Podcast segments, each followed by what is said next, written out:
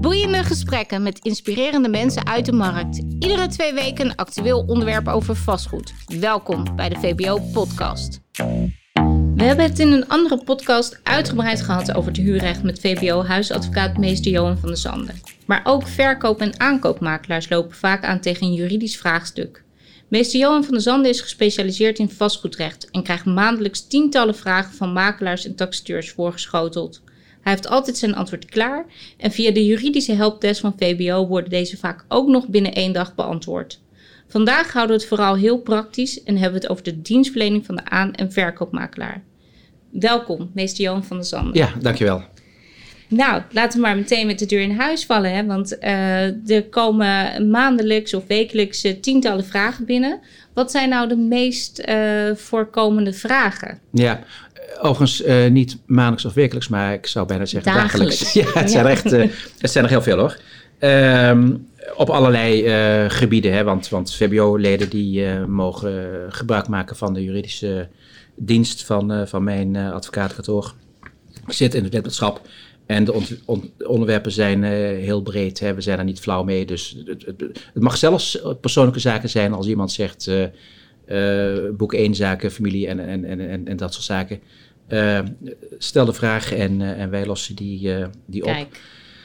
Um, ja, wat komt er allemaal binnen? Het, het is enorm divers. Um, wat wij, als het gaat om koop en verkoop van, van onroerende zaken dan zien we de laatste tijd veel vragen over uh, de totstandkoming van de koopovereenkomst met betrekking tot woningen. Mm -hmm. dan zien we dat een verkoopmakelaar die is al heel erg ver met de verkoop van een woning. Uh, en eigenlijk zijn ze helemaal rond. Per e-mail is alles vastgelegd. De koper is, is, is dolblij. Want die is al tien keer vastgelopen heeft nou... Uh, eindelijk die uh, Eindelijk, hè. hè? Ja. Uh, en dan 30.000 euro boven de vraagprijs geboden... omdat hij zeker wist dat hij zou gaan krijgen. En soms ook gekocht voor een, een kind ervan. Dus dan zit ook nog een stukje emotie bij. En vervolgens komt er weer zo'n horizontale invlieger. En zegt, ach, poort eens eventjes... dit is toch... ik bied 40.000 euro boven de vraagprijs. Ja, wat, wat, wat, wat dan? Hè? Dan gaat een verkoopmakelaar twijfelen en zegt... ja, ik vind het wel heel vervelend allemaal... Uh, wat, wat, moet ik eigenlijk doen?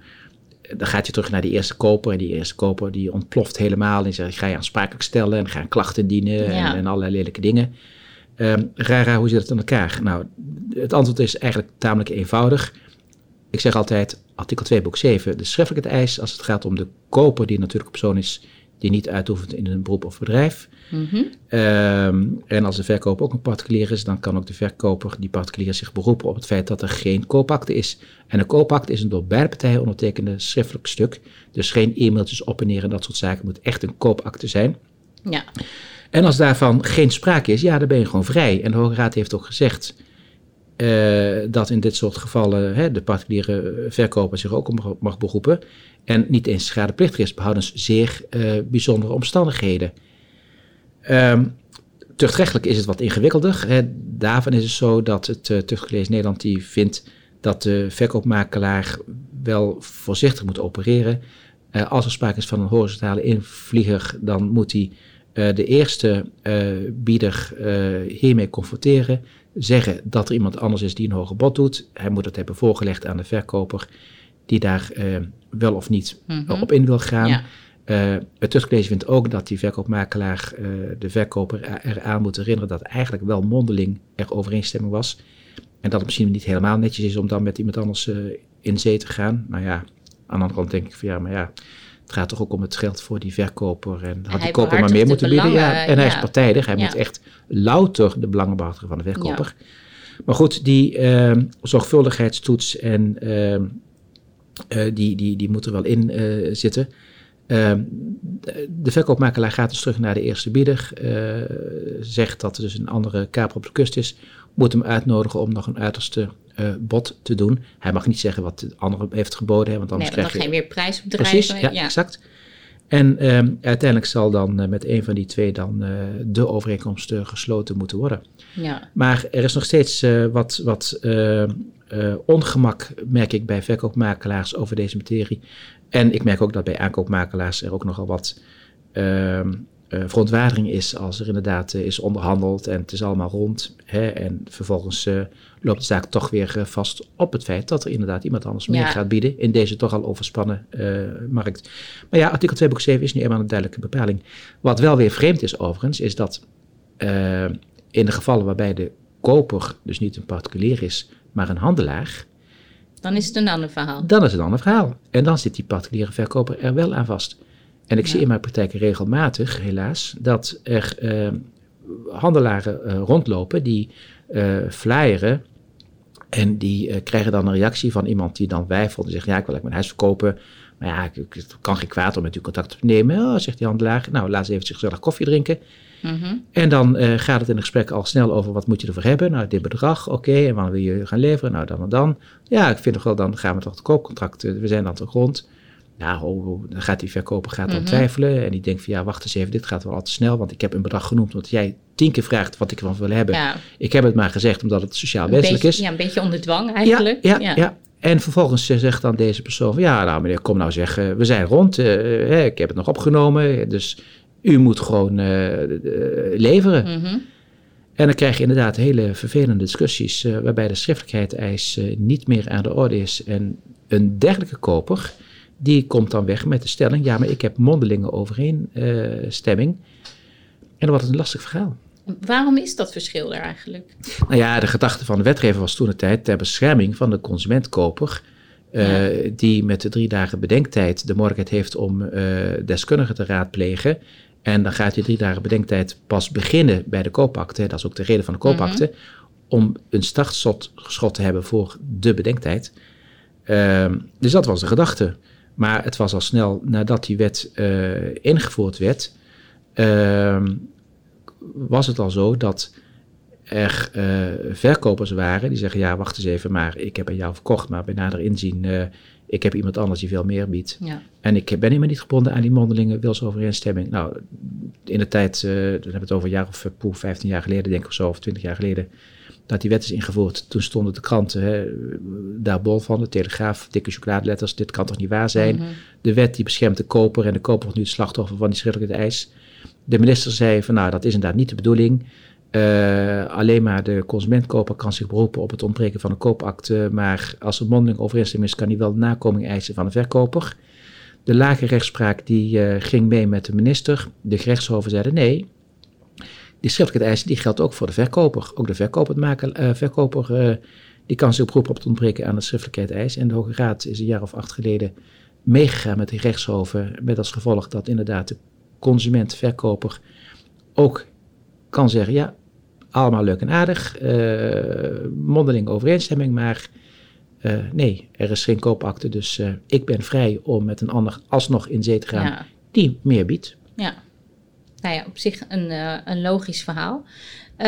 daar zijn inderdaad, dat heb ik ook al gemerkt, dat daar veel vragen over zijn. wat ik ook vaker heb gehoord is de erfgenamen die een pand gaan verkopen. Hoe werkt dit nu? Ja, dat zijn lastige zaken. Dan, en dat gaat met, met, met, met erven of wel eens een keer met, met, met partners en zo, maar met name bij erfgenamen. Uh, ja, dan zie je de situatie dat de woning wordt verkocht. Uh, bijvoorbeeld vader is overleden, moeder die is dan bezig met de verkoop. Maar ehm, kinderen die zijn mederechthebbenden krachtens erfrecht. Of niet of wel, dat ligt eraan, dat moet allemaal onderzocht worden. Dan zie je wel eens een keer dat van de vier kinderen er eentje is geëmigreerd naar Australië en is daar gescheiden. Waarbij dan onderzocht moet worden of de ex-partner van dat kind ook nog aanspraken gaat maken. En vervolgens hebben we dan een hele zenuwachtige notaris die ziet het allemaal en denkt oei oei, wacht eens even, maar zo eenvoudig is dat niet. Het moet onderzocht worden, ik moet een brief sturen naar Australië. Ik wou net zeggen, wie onderzoekt dat dan? Wie moet nou dat onderzoeken? Nou ja, de notaris die moet onderzoeken of degene die comparant zullen zijn, ook inderdaad volledig bevoegd zijn om de woning te gaan overdragen. En er gaat veel tijd in zitten. Waarbij dan de koper op zijn beurt zegt, ja, wacht eens eventjes, maar we hebben het wel afgesproken en dat is nog een hele mooie boetebepaling. Dus die gaat ook eens in gebreken stellen. Ja. Ik denk dat in dat soort gevallen moet je vooraf onderzoeken wie inderdaad de rechthebbenden zijn. Hoe zit het nou in elkaar met uh, de beschikkingsbevoegdheid over de te verkopen woning. Mm En dat moet je in een vroegtijdig stadium. Uh, Als makelaar eigenlijk al. Uh, ja, ik vind wel dat een redelijk bekwame en redelijk handelend verkoopmakelaar. die behoort zich te vergewissen van de omstandigheid dat degene die de opdracht geeft. ook straks bevoegd is om de woning in eigendom te leveren aan die koper. Doe je dat niet, dan ga je daarmee in feite bijna wel bewust je opdrachtgever met een probleem opzadelen. Ehm, een verbindenis aangaan, een verplichting aangaan, terwijl je eigenlijk behoort te weten dat dat uh, tot problemen leidt. En het kan zomaar zijn dat er uh, uiteindelijk niet zoveel aan de hand is en dat het wel kon, maar die notaris, die heeft nu eenmaal de plicht om vast te stellen dat er echt geen andere uh, rechthebbenden ja. zijn. Dus die verklaring voor erfrecht, die moet gewoon klaar liggen. Ja. Die moet er zijn. Dit is dan in het geval van erfrecht, maar hoe zit dat bij een scheiding bijvoorbeeld? Ja, ook dan moet je natuurlijk vaststellen uh, welk huwelijksschuldenregime uh, is van toepassing. Hè? Want als partijen uh, buiten goede gemeenschap zijn getrouwd, dan kan de man of de vrouw gewoon vrij beschikken over uh, de onroerende zaken. Je staat mhm. niet onder curatele door een, door een, door een huwelijk. Um, maar er zit natuurlijk wel een ander iets aan vast. Artikel 8 boek 1 die bepaalt dat als het gaat om de huwelijkse, de echtelijke woning, dan moet de partner of de echtgenoot altijd meetekenen bij het bezwaren van die echtelijke woning of het vervreemden van die echtelijke woning. dat is in feite een bescherming, bepaling voor het huwelijk of voor het partnerschap. Dus ongeacht wie eigenlijk eigenaar is en ook de nieuwe koper, die moet ook niet zijn partner uh, laten tekenen, omdat op een gegeven moment die koper, die koopt een woning als echtelijke woning. Mhm. Dan is hij een ondeelbare seconde in feite de echtelijke woning geworden en dan moet er een hypotheekrecht op gevestigd worden. Dus moet die medepartner ook getekend hebben Um, en ook dat moet je natuurlijk vooraf allemaal uh, goed uh, weergeven. Ja. Nu is het wel zo, ik krijg uh, daar inderdaad ook regelmatig vragen over. Met, hè, dan, dan zijn partijen in echtscheiding en dan wil een van die twee wil alvast een nieuwe woning gaan kopen. terwijl er wel of nog niet een convenant is of wel of nog niet een verzoekschrift tot echtscheiding is ingediend. En dan komen er allerlei ingewikkelde vraagstukken van die opdrachtgever aan de makelaar. Van ja, kan ik nou kopen, dit en dat. Dan zeg ik van nou, uh, een redelijk bekwaam en redelijk makelaar is geen echtscheidingsadvocaat. Bovendien, ook al had hij de kennis, ja, precies. En ook al had hij de kennis, dan nog kan hij niet bevroeden uh, wat voor soort echtscheiding het is. Is het een vechtscheiding met allemaal gedoe of niet? Is er al een verzoekschrift ingediend? Uh, of ligt er al een convenant? ik zou dan toch zeggen van beste opdrachtgever, ga even naar je eigen echtscheidingsadvocaat, consulteer die. En uh, laat dat vaststellen, want anders uh, loop je het risico dat je allerlei uh, strategieën aan het doorkruisen bent. Ja. maar er zijn nog steeds makelaars die vinden dat ze flink wat diensten moeten verrichten. En die lopen eigenlijk te hard op dat punt. Ja. Ga niet je vingers daar aanbranden, dat is niet verstandig. Nee, precies. En um, nou ja, goed, als, als, het, als we het dan toch over familie hebben. En um, hoe zit dat met iemand in een verzorgingstehuis? Als, als iemand naar een verzorgingstehuis gaat of zit, um, hoe werkt het dan? Ja, dat zie je nou met die COVID. Hè? Ik had daar inderdaad ook een tijdje geleden een, eh, een, een vraag over. Waarbij een makelaar zegt: Kijk eens, ik uh, treed op voor, eigenlijk voor de familieleden, moeder. Uh, is naar het verzorgingshuis gegaan. De woning staat te koop, want ze zal niet meer terugkeren. Maar zij is wel, uh, dat was onderzocht, inderdaad ook de enige die, uh, die daarvoor kon tekenen en moest tekenen. daarvan zei ik van nou, met name ook met de hele COVID-affaire en met de overheidsmaatregelen, waarvan nog onduidelijk is hoe ver die gaan en in hoeverre de mogelijkheid bestaat om wel of niet haar te bezoeken.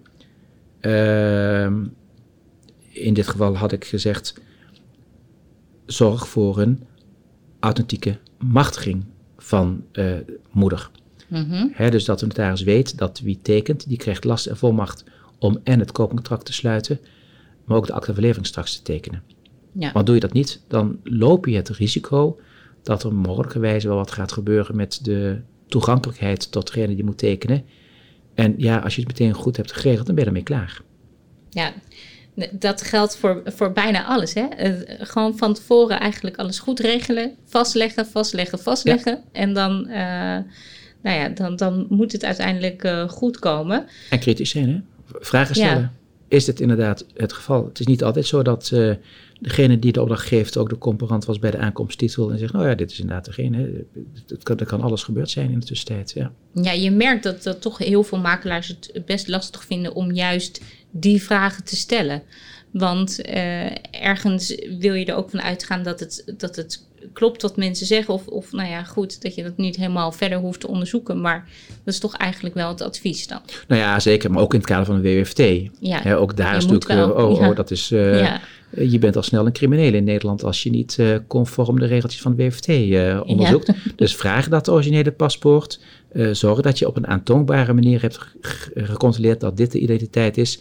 Leg het ook vast in je dossier dat als er controle is, dat je inderdaad dat gedaan hebt. En zo niet, dan staat de overheid aan de deur te tikken en zegt: hé, hey, dat is niet goed gegaan.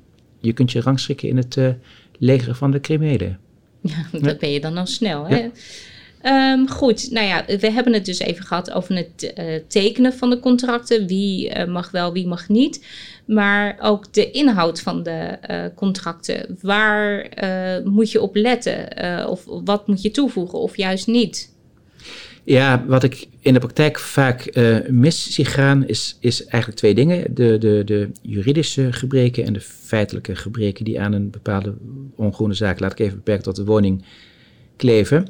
Met de juridische gebreken dan doe ik op uh, de bestemming die niet helemaal uh, correct is. Uh, of uh, het, het, feit dat de koper allerlei plannen heeft om met dat tuinhuisje waar de kruiwagen in staat om een bed and breakfast van te maken. Nou, dat kan natuurlijk niet zomaar. Of het appartement wat verkocht wordt. En het is echt ongelooflijk hoe vaak het voorkomt. Maar er blijken dat de bergingen onderling zijn verwisseld.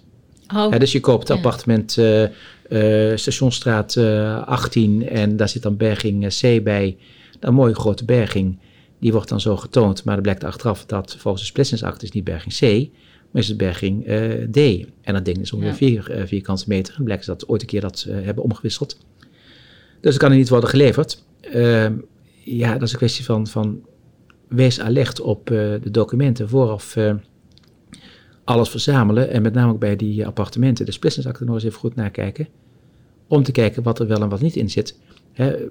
wat ik ook regelmatig uh, tegenkom is de uh, woningen. dat zijn dan uh, twee appartementsrechten waarbij dan degene die boven zit, die heeft een hele mooie zolder. Alleen volgens de splitsingstekening is dat gewoon een, een zolder die helemaal dicht was.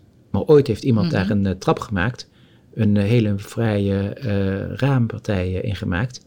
En daar de tweede of derde uh, badkamer en slaapkamer van gemaakt. En zo staat het ook in de verkoopdocumentatie. Uh, ruim appartement met nog een vrije zolder met een tweede badkamer en een soort van guesthuis. Als zijn woonoppervlakte. Ja, ja, ja, maar ja, dat is helaas is het toch maar een, uh, een, een, een zolderverdieping, een, een loze kap van de VVE. En uiteindelijk, ja, dat komt dan toch weer tevoren bij uh, misschien de notaris of na het tekenen ziet de aankoopmaker dat. Dan heb je als verkoper toch een akelig probleem.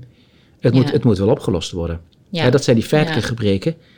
En verder natuurlijk de, de, de, de, of de, juridische gebreken. En daarnaast natuurlijk nog de feitelijke gebreken. Uh, het hele gedoe met het uh, lekke raam en uh, de badkamer die als je toch een bad neemt, dan zie je dat je beneden best wel kon douchen terwijl je in de kamer staat. Hè, dat soort zaken.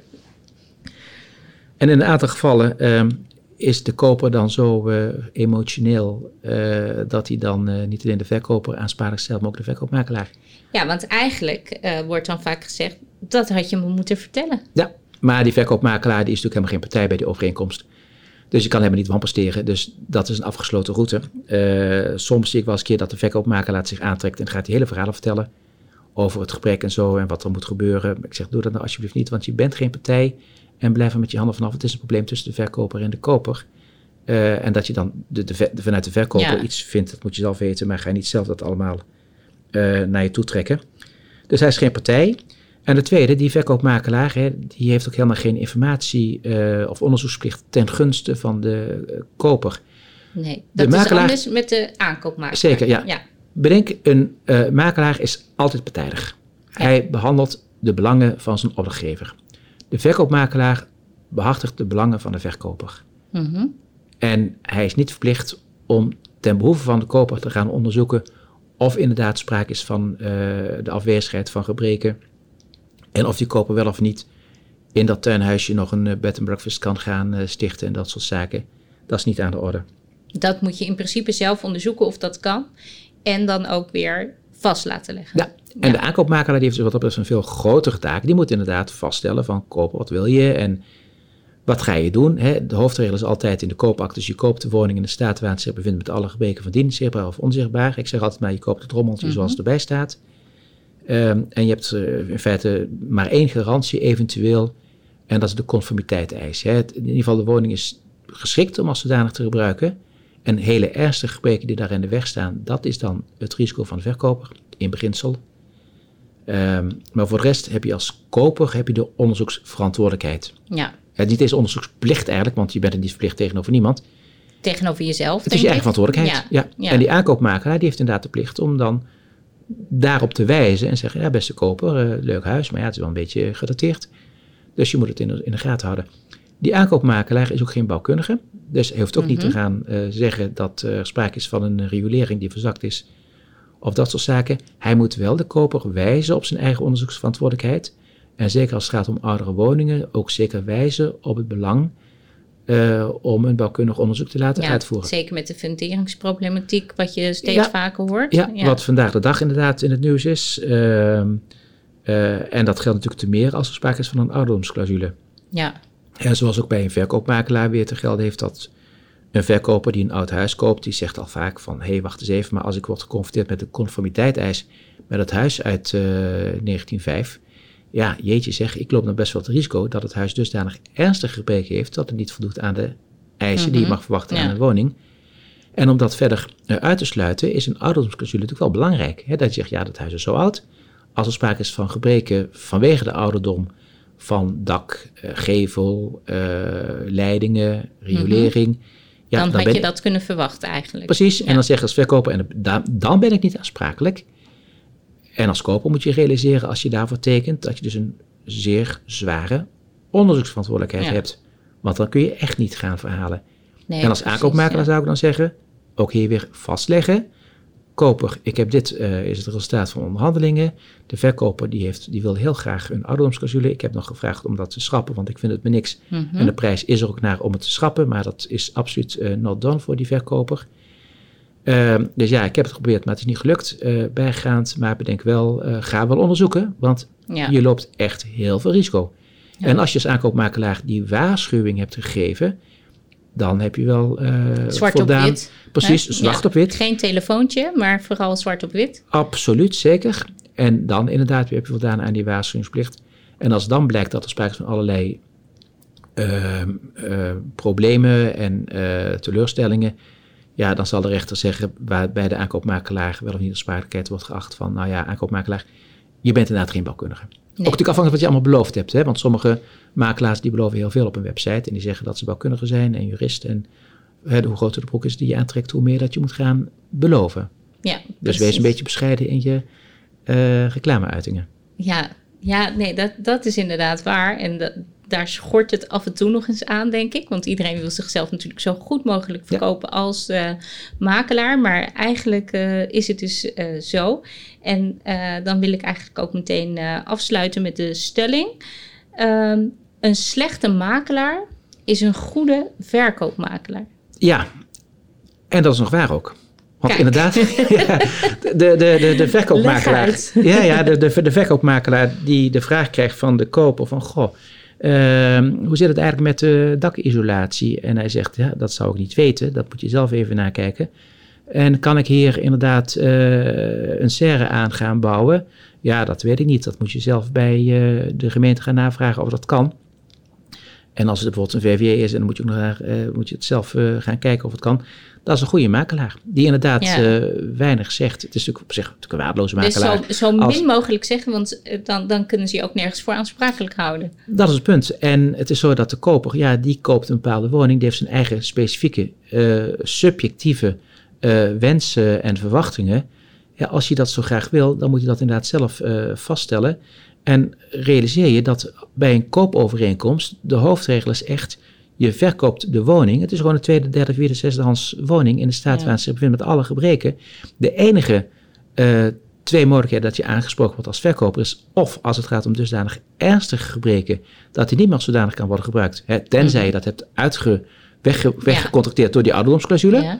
Eh, en als het gaat om een gebrek wat de verkoper kende, dan prevaleert de spreekplicht. Maar voor de rest als koper, je bent wel degene die inderdaad de klappen vangt als het uh, foute boel is. Ja, ja, precies. En dan moet je als verkoopmakelaar inderdaad de verwachtingen op een nette manier temperen. Ja. Ja. Ja, dus de stelling is hoe onbenullig het is voor de verkoopmakelaar en hoe vervelend het is voor zijn goede maar hoe minder je weet, of hoe, nou, zal ik zeggen, hoe minder je kunt weten en vertellen, hoe beter het is, ja.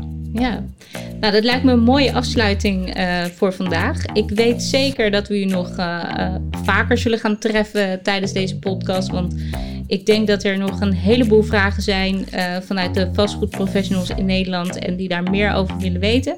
En u vertelt het allemaal zo leuk, dus we zien u graag nog een keer terug, maar voor nu dank ik u. Graag gedaan.